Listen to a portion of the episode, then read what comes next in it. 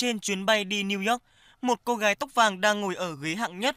Cô tiếp viên đến gần và nói, Dạ à, chào cô ạ, xin cô vui lòng chuyển xuống hạng thường vì uh, cô đã mua vé ở đó.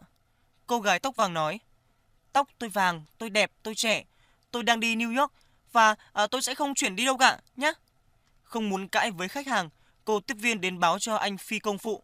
Anh này đến bên cô gái và lập lại yêu cầu cô ta chuyển xuống hạng thường. Cô ta đáp, tôi à, tóc vàng, tôi đẹp, tôi trẻ, tôi đang đi New York và à, tôi sẽ không chuyển đi đâu cả. Anh phi công phụ đến báo cho cô trưởng, anh này bảo, ờ để tôi, tôi có một bà vợ tóc vàng, chắc là tôi biết cách đấy.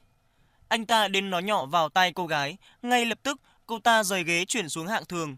Quá ngạc nhiên, cô tiếp viên và anh phi công phụ hỏi cơ trưởng, Ôi rồi, anh nói gì mà hay đấy, anh có cái bí quyết gì à?